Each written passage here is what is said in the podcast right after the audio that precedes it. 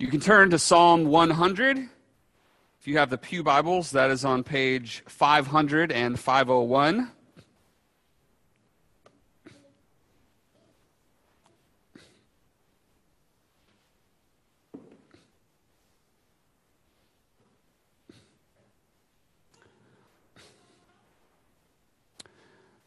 Title of the message this morning is Not Just Some Pie in the Sky Jingle. Psalm 100. Make a joyful noise to the Lord, all the earth. Serve the Lord with gladness. Come into his presence with singing. Know that the Lord, he is God. It is he who made us, and we are his. We are his people and the sheep of his pasture. Enter his gates with thanksgiving and his courts with praise. Give thanks to him, bless his name, for the Lord is good. His steadfast love endures forever, and his faithfulness to all generations. This is the word of the Lord.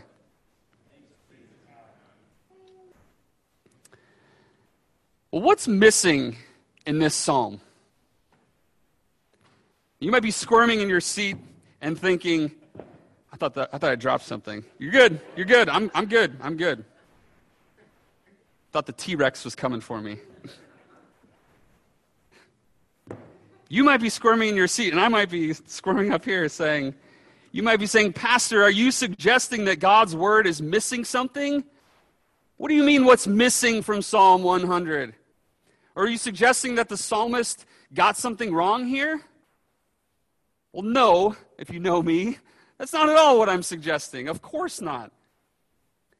But maybe a better question is what seems like it's missing from Psalm 100? Or what seems different in Psalm 100 than in the Psalms that came before it? To answer that question, we need to consider where we're at in the Psalms here. We need to consider the immediate context of Psalm 100 in the collection of 150 Psalms.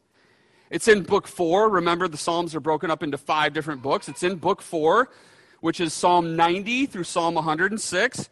And within that book, within book four, many scholars emphasize the thematic connection from between Psalm 92 and Psalm 100, or Psalm 93 and Psalm 100, depending on who you read. But last week we uh, mentioned the book from Dr. Futato, whose book, Interpreting the Psalms, we've used kind of to help get our categories for this summer of the Psalms. And here's what he says He says, Psalms 93 to 100 are arguably the theological heart of the book of Psalms, with their sustained emphasis on God's kingship. Now, that's a pretty bold claim. And as we saw last week in Psalm 2, with the introduction of the Lord's anointed, the Messiah and King, the very Son of God, this is a massive theme throughout the Psalms. This idea of God's kingship. So to say that these eight or nine Psalms are the theological heart of the entire book of Psalms because they focus on God's kingship, that's very important. So again, let's come back to my question. What is missing here from Psalm 100? Or what's different in Psalm 100 than what we saw in Psalms 93 to 99? Those Psalms, Psalms 93 to 99, contain some very specific language about the Lord being the king over all the earth, of him being the one who reigns as the exalted one, seated on his throne. And we don't see that language explicitly used in Psalm 100. But there's another significant thing that is not present in Psalm 100. And again, I would encourage you maybe go back later this afternoon and, and you know, read through this whole section 92 to 100. Listen to some of the words that are used in those Psalms injustice, iniquity, wickedness, people who go astray, worthless idols, wrath. And then these are some of the ways it refers to God judge, avenger of wrongdoings, God of vengeance. Hello, right? And then we get to Psalm 100, and like, there's none of that. So, what's going on here in Psalm 100? If this is the capstone to this great collection that is the theological heart of the book, why does it seem to take a different turn? Kind of feels out of place in a way, right? Well, this is why the discussion of genre or categories is so important. Dr. Futato and, and other Old Testament scholars categorize Psalm 100 as a hymn. And here's what he says listen closely. Hymns were composed for times when all is well. They are songs for those trouble free times of life, times when our lives are well ordered, well oriented. The hymns typically celebrate God as creator and redeemer. And Psalm 100 definitely fits this description. It seems to describe a time when all is well with the world. And we might be tempted to read Psalm 100 and say, oh, come on, God, this is so unrealistic, right? Especially in light of the current state of affairs in our world. Like, really? This is all you got, right? We might approach it with that cynical mindset of, like, no, it's, this isn't how it is. So the question is how should we approach Psalm 100? As Christians who believe that God's word is true, that it's unchanging, that it's without error, and that it is relevant for our lives today in 2020, that it speaks to us in all that we experience in the broken world around us, how should we approach it? Last week we asked a couple important questions. We'll be asking these questions throughout the Psalms. First, why do we need the Psalms, right? We asked that. Why do we need the Psalms in general? And why do we need the Psalms right now in our current moment? In light of those questions and in light of the answers that we as Christians and the world around us is seeking right now in terms of injustice and racism and deadly viruses and economic stability and political turmoil, etc., etc. An honest question is Isn't Psalm 100 just some pie in the sky jingle? And that's an honest question, right? That's an honest question when we look at the world around us. Is this really what we need right now? Is this what the world around us needs right now?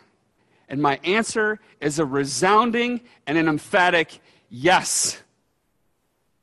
It is a resounding and an emphatic yes as it relates to the other categories of Psalms, especially the Psalms of Lament, which we're going to be seeing in a couple weeks.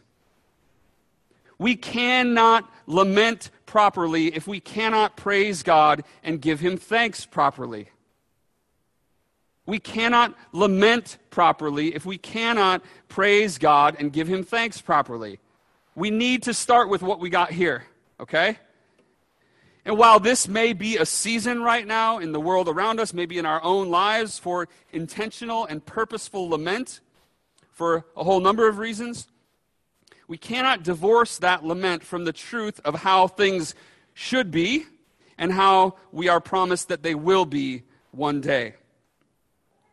The glorious truths here of Psalm 100 must be read they must be meditated upon, they must be sung, and they must be clung to tightly with a proper view of their place in redemptive history.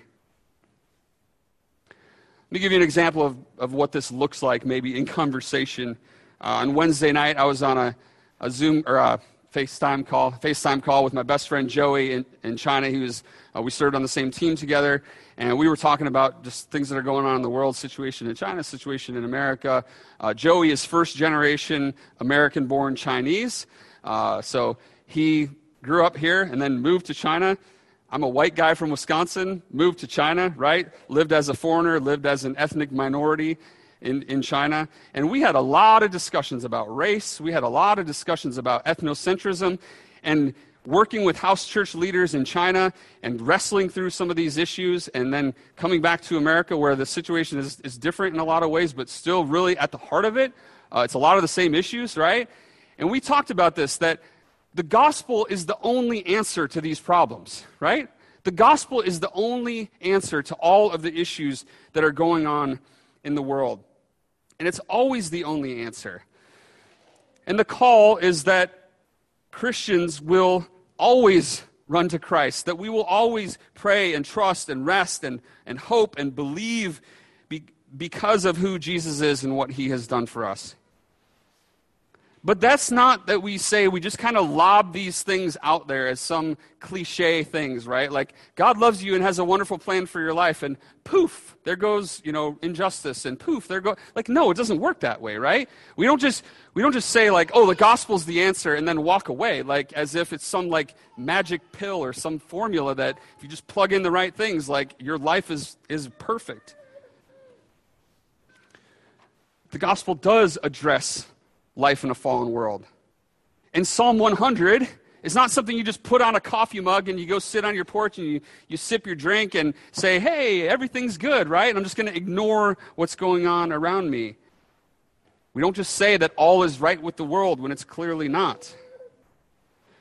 And I think a helpful way to, again, to think about this is how we approached the Psalms last summer. We looked at creation, fall. So creation, right? Everything's good and then fall, the fall happens and our world is, is plunged into sin and darkness right? Creation fall. And it's this framework of all of scripture right? It's this arc of redemptive history creation fall and then redemption and consummation. And things get back to the way they were created to be at consummation Psalm 100 really it hits those high points, right? It hits these points of creation. We see that God is our creator. We're going to see that in a minute. And then it kind of gives us this picture of how things are going to be forever, how what it's what it's like to be with God forever. So Psalm 100 hits those high points of creation and consummation. Now, this isn't to say that it ignores the realities of, the, of fall and the need for redemption. Um, it's just that it, in this context, that's not the goal here. That's not what the psalmist is trying to do. Uh, we're meant to see how things were supposed to be and how they one day will be. So let's dive in a little bit here to Psalm 100 as we come back to this, and we will come back to this idea of why we need the Psalms and why we need them now. Just a, a brief kind of history note uh, on uh, Psalm 100. It is one of the most familiar Psalms in the entire Psalter. Um, if you just you know flip open and, and, read through the psalms like psalm 100 is one of those psalms that you're like oh yeah i've read this i've heard this or read this a bunch of times. You know there's some psalms that i read and i'm like what? Like i don't feel like i've read this before but psalm 100 is so familiar right? It's such a familiar psalm. Uh, it was actually written by a man named william Kethe who was a scotsman. He was exiled in geneva switzerland along with john knox. Uh, they were contemporaries of john calvin who ministered in geneva and oversaw the compiling of the geneva psalter uh, which in the 1551 edition of the Geneva, Geneva, Psalter included Psalm 100, William Kethe's uh, version. It's commonly called the Old Hundredth, and uh, it's also known sometimes by uh, the title, which comes from the first line, which we sang All people that on earth do dwell. And there was a um, great emphasis there in Geneva on the congregational singing of the Psalms. Uh, it's a huge part of the Reformation. It's a huge part of our Presbyterian heritage. So Psalm 100 uh, really has, has a long and strong history uh, in the Protestant church. Well, speaking of uh, the text itself, Calvin, in his commentary on the Psalms, says its brevity renders a lengthened discourse unnecessary. And if one of the mightiest pens in the last 500 years had little ink to spill on Psalm 100, uh, we should take note. Now, that's not to say that its contents are unimportant, but rather that it is short and also qu- quite straightforward, right? There's not really a lot of like, you don't read this and go like, what's going on here, right? It's, it's very clear and it's very straightforward. There's five verses in Psalm 100. Verses 1 and 2 parallel verse 4, and verse 3 parallels verse 5. So if you kind of see the parallel structure, it's A, B, A, B, right? 1 and 2 line up with, with 4, 3 lines up with 5. And uh, we're going to just look at, at that structure a little bit, and then we'll dig into the, some of the specific details. So verses 1 and 2, and f- verses 1 and 2 parallel verse 4, okay? They each have three imperatives or three commands in them. We see them in verses 1 and 2 at the beginning of each line make, serve, and come. These are commands that are given to us as we are to, to worship God. Verse 4 is enter. Now, it's actually the same Hebrew word as the word in verse 2 to come. Okay? So, make, serve, come, and then enter. Um, also in verse 4, give thanks and bless. So, there are six um, imperatives or six commands used there in those parallel verses. Verse 3 then also begins with an imperative to know.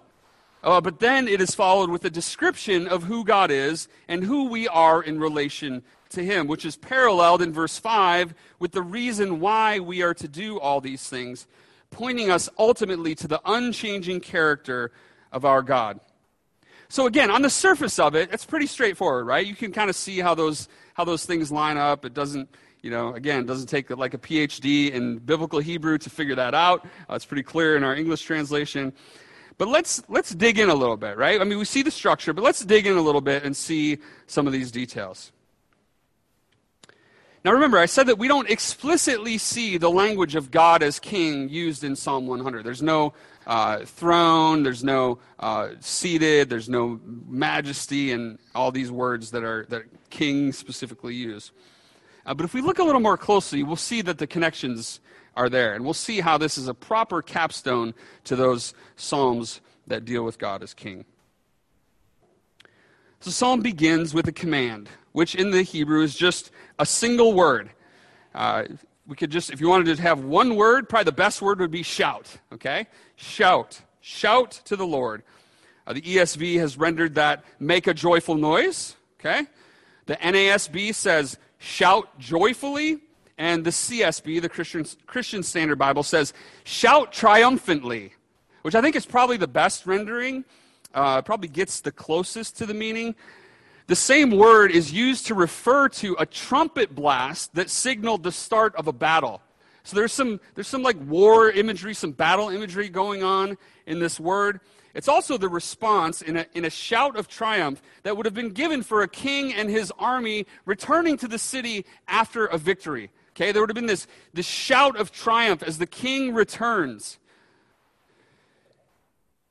But then notice to whom this command is given. It's not a specific command given only to the people of Israel. It's a broad, sweeping command given to all the earth, right? Make a joyful noise to the Lord, all the earth. Doesn't just say, make a joyful noise to the Lord, you people of Israel who God rescued out of Egypt, and you have this specific redemption story to tell. Everyone needs to make a joyful noise to the Lord. Everyone needs to shout to the victorious King. Again, the, that's brought out in the song that we sang, right? The Old Hundredth. All people that on earth do dwell, sing to the Lord with cheerful voice. And if you go read Psalm 93 to 99, you'll actually see both of these emphases. How God reigns particularly and how he has dealt particularly with the people of Israel as his chosen people, but how he also sits enthroned in majesty as king over all the earth. Right? These, there's these dual elements. There's this specific element of how Israel belongs to him as his people, but how all the world belongs to him, and all the world is called to come and bow down before him. So there is a strong missionary impulse in this call. It is to declare, it's for the people of God to declare to all the nations that there is one king, there is one God, there is one maker to whom all must come and bow down. And one of the things that I've been having a lot of conversations with, with friends about this, one of the thing that things that grieves me right now in our current national conversation is that there is almost no acknowledgement of who God is. There's almost no acknowledgement of what part He has to play in all of this or how we ought to respond to Him in light of everything that's going on. I don't see any God centered solutions being proposed. I see a lot of man centered solutions being proposed. And I want to say, how's that been working out for us? Right? I mean, it's not. And until we can get back to the source, until we can say, we're all a bunch of broken sinners and we need to come together as just humanity under the maker of all things to whom we all belong and start to have some conversations, we're not going to get anywhere. We see this call, then what, what does this look like? Right? We I know a lot of us have been asking, like, what can we do, right? What can we do? We see here. This is, I mean, again, This maybe just sounds pie in the sky, but this has to be the starting point, right? This has to be the starting point of, of how we begin to, to see change in our world. These next two imperatives in verse 2 serve the Lord with gladness. This word serve here means to, to work or to minister or to worship. And then we're told how to do it. We're told to do it with gladness. This isn't some like, ho, oh, I got to go to church again. I got to go worship God again. Oh, I'd rather be, you know, mowing my yard or out fishing or whatever. No. Come. Come before the Lord with gladness. Serve Him. Worship Him with gladness. And we see that mirrored then in the second part of the verse. Come into His presence. This in the Hebrew here, literally, it says, come before His face, right? Come before the face of the Lord. How? With singing or with cheer or with joyful songs. This is not a call for some emotional, emotionless, robotic response. Like, I'm just going to go, uh, go to this liturgical church and they just stand up and they sit down and they read the same thing over and over. I mean, if that's what we're doing, let's pack it up and go home, right? And that's not what it's about. It's not about just going through the motions. It's about coming joyfully. Now we're Presbyterians, right? Like raising our hands might not be, you know, we're not like dancing in the aisles, right? But we can still worship with joy. We can still raise our voices. We can still have joy in our hearts, and we can. It's okay to move around a little bit, right, and express that. We should. That should be a proper response. And ultimately, our, again, our hearts ought to be stirred. Do we think about this as we come to worship? Like, do we really think when I'm coming here on Sunday morning, I'm coming before the face of the King of Kings? And that's what we're doing, right? We're coming before God. We're coming before His face. We're coming into the throne room and we're praising Him. I mean, that's incredible. It's not just some thing we do, it's not some tradition.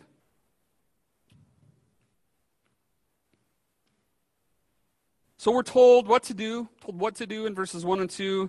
Then in the first part of verse 3, it says, Know that the Lord, He is God. So, just as our worship is not to be emotionless, it's also not to be mindless, right? We are to know God with our minds. And that implies that knowing implies a relationship, knowing who He is. He knows us, we know Him. And that's described here in the second part of verse 3. It is He who made us, and we are His. We are not our own. And it says that we are His people and the sheep of his pasture.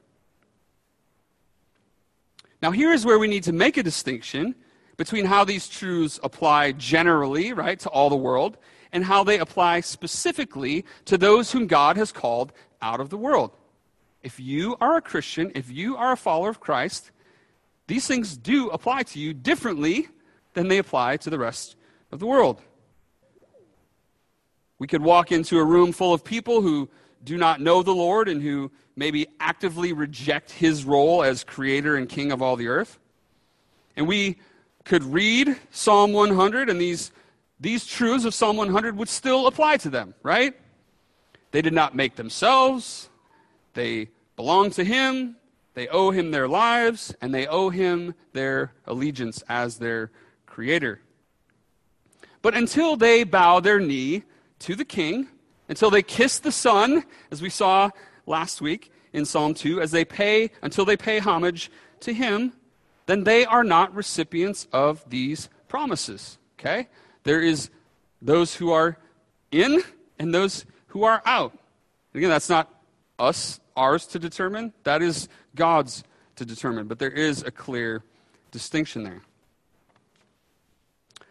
And let's look at a few places in the New Testament to support this claim. You don't have to turn there, you can jot these down if you're taking notes. In 1 Corinthians 6 19 and 1 Corinthians 7 23, Paul tells Christians that they were bought with a price. Okay? You are not your own, he says. You were bought with a price. In Revelation 5 9 and 10, we have that beautiful picture of worship in the throne room of God where John sees Jesus, the Lamb, standing as if he had been slain, and the four living creatures and the 24 elders falling down before the Lamb and singing. Okay? Don't miss the parallels here. What are they singing? Worthy are you, Jesus, the Lamb who is slain and who is standing victorious. Worthy are you to take the scroll and to open its seals. Why?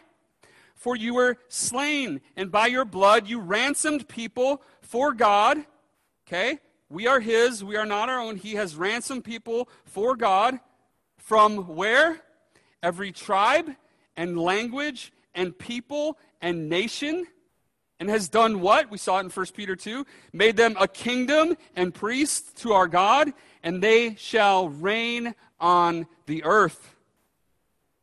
The Lamb of God is also the great shepherd of God's people. The sacrificial lamb is the great high priest and the king who has made us a kingdom and priest to God. And it is through him and with him that we will reign on the earth. He has ransomed us, he has bought us with his blood, and we belong to him. We are a people called out from roaming in the pastures of this world to be safely brought in to the pastures of the Good Shepherd. Look with me now at verse 4 of Psalm 100. Enter his gates with thanksgiving and his courts with praise. Give thanks to him. Bless his name. Notice here this language of gates and courts. We are to enter in. We are to give thanks and to bless his name. This is temple imagery. This is kingdom imagery here. And from the glories of the king's palace all the way down to the dirty and dusty sheep pastures, we are called to enter in. What did Jesus say in John 10 about he himself being the door of the sheep and the good shepherd of the sheep. Listen to this from John 10, starting in verse 7. Truly, truly, I say to you, I am the door of the sheep. All who came before me are thieves and robbers, but the sheep did not listen to them. I am the door. If anyone enters by me, he will be saved and will go in and out and find pasture. The thief comes only to steal and kill and destroy. I came that they may have life and have it abundantly. Psalm 100, hello. I am the good shepherd. The good shepherd lays down his life for the sheep. He who is a hired hand and not a, sh- and not a shepherd who does not own the sheep sees the wolf coming and leaves the sheep and flees, and the wolf snatches them and scatters them. He flees because he is a hired hand and cares nothing for the sheep. I am the good shepherd. I know my own, and my own know me. Right? Psalm 100 Know that the Lord is God. Just as the Father knows me, and I know the Father, and I lay down my life for the sheep. And I have other sheep that are not of this fold. I must bring them also, and they will listen to my voice. So there will be one flock, one shepherd. For this reason, the Father loves me, because I lay down my life that I may take it up again. No one takes it from me, but I lay it down of my own accord. I have authority to lay it down, and I have authority to take it up again. This charge I have received from my Father. The Lamb of God, who lays down his life for his sheep, who guards, who protects, who knows them he is the one who made us and continues to sustain us. The very God that Psalm 100, verse 5, speaks of. For the Lord is good, his steadfast love endures forever, and his faithfulness to all generations. He is the one who is good, whose steadfast love endures forever, whose faithfulness to all generations. These two words, steadfast love and faithfulness, are used together 39 times in the Old Testament. 30 times they speak specifically about the Lord.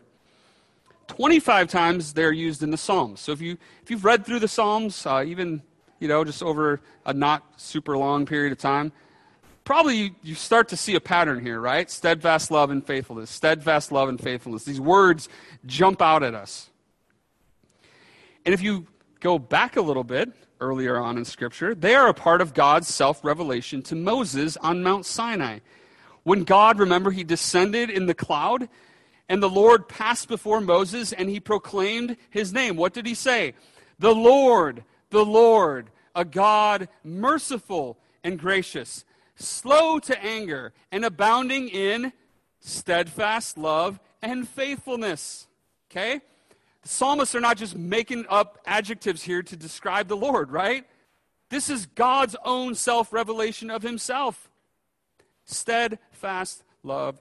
His love is steadfast, and he is faithful he goes on talking to Moses, keeping steadfast love for thousands. Again, so we see this idea of it lasting forever, lasting to generations, forgiving iniquity and transgression and sin, but who will by no means clear the guilty, visiting the iniquity of the fathers on the children and the children's children to the third and fourth generation. So the God who revealed himself to Moses on Mount Sinai has revealed himself to us in his Son, Jesus Christ, and he has revealed himself to us through the Holy Scriptures. The Lord who reigns supreme over all the earth does not just meekly suggest that it might be good for us if we would bow down to him. No, he demands it. So, how will we respond? How will we respond to this demand. Ask the questions last week, and I want you to you go home and think about these. What, are we, what am I to do based on this? Or what am I to believe based on this text, right? Head. What am I to feel? Heart. And what am I to do? Hands. What should our response be to Psalm 100? Again, while on a surface level reading, we might think that Psalm 100 sounds a little too pie in the sky, we must look carefully and see the glorious God who is behind it all. He is not a God who is distant and unengaged. He's not a king who's sitting by, chilling out in his palace, while all the people in his kingdom are just suffering and having horrible lives and striving and working for him, and he's just chilling doing nothing. That's not what's going on. Why do we need Psalm 100? Now. Because now is the time to sing and to pray and to meditate on and to rejoice in the truths of Psalm 100. Because Psalm 100 doesn't just sweep the world and its brokenness under the rug and pretend that it's not there. It doesn't just come and throw some dirty garment over our shoulder and try to cover our guilt and shame. Instead, it points us to our Creator and Redeemer who has covered our guilt and shame, who has paid our ransom with the blood of His own precious Son, who has clothed us in robes of majesty as we enter freely into His presence, as we come before His face to worship Him and to declare to the world around us what He has done for us in the abundance of His steadfast love and faithfulness.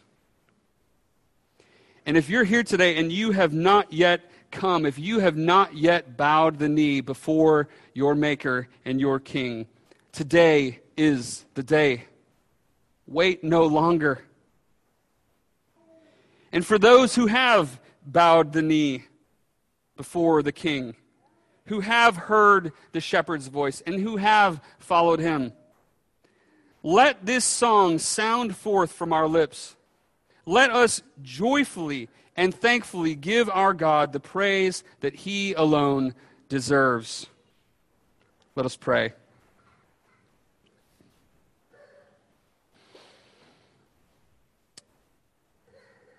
Father, this call, these commands, are not something that we can do on our own strength. This joy and gladness, this hope, this is not something we can muster up on our own strength. God, we need you. We need to be reminded of who we are, that we belong to you, that you are our creator and our redeemer. Lord, help us respond accordingly as we come into your presence, as we sing your praises, and as we go out from here to declare to the world around us who you are and what you have done for us in Christ. We praise you in Jesus' name. Amen.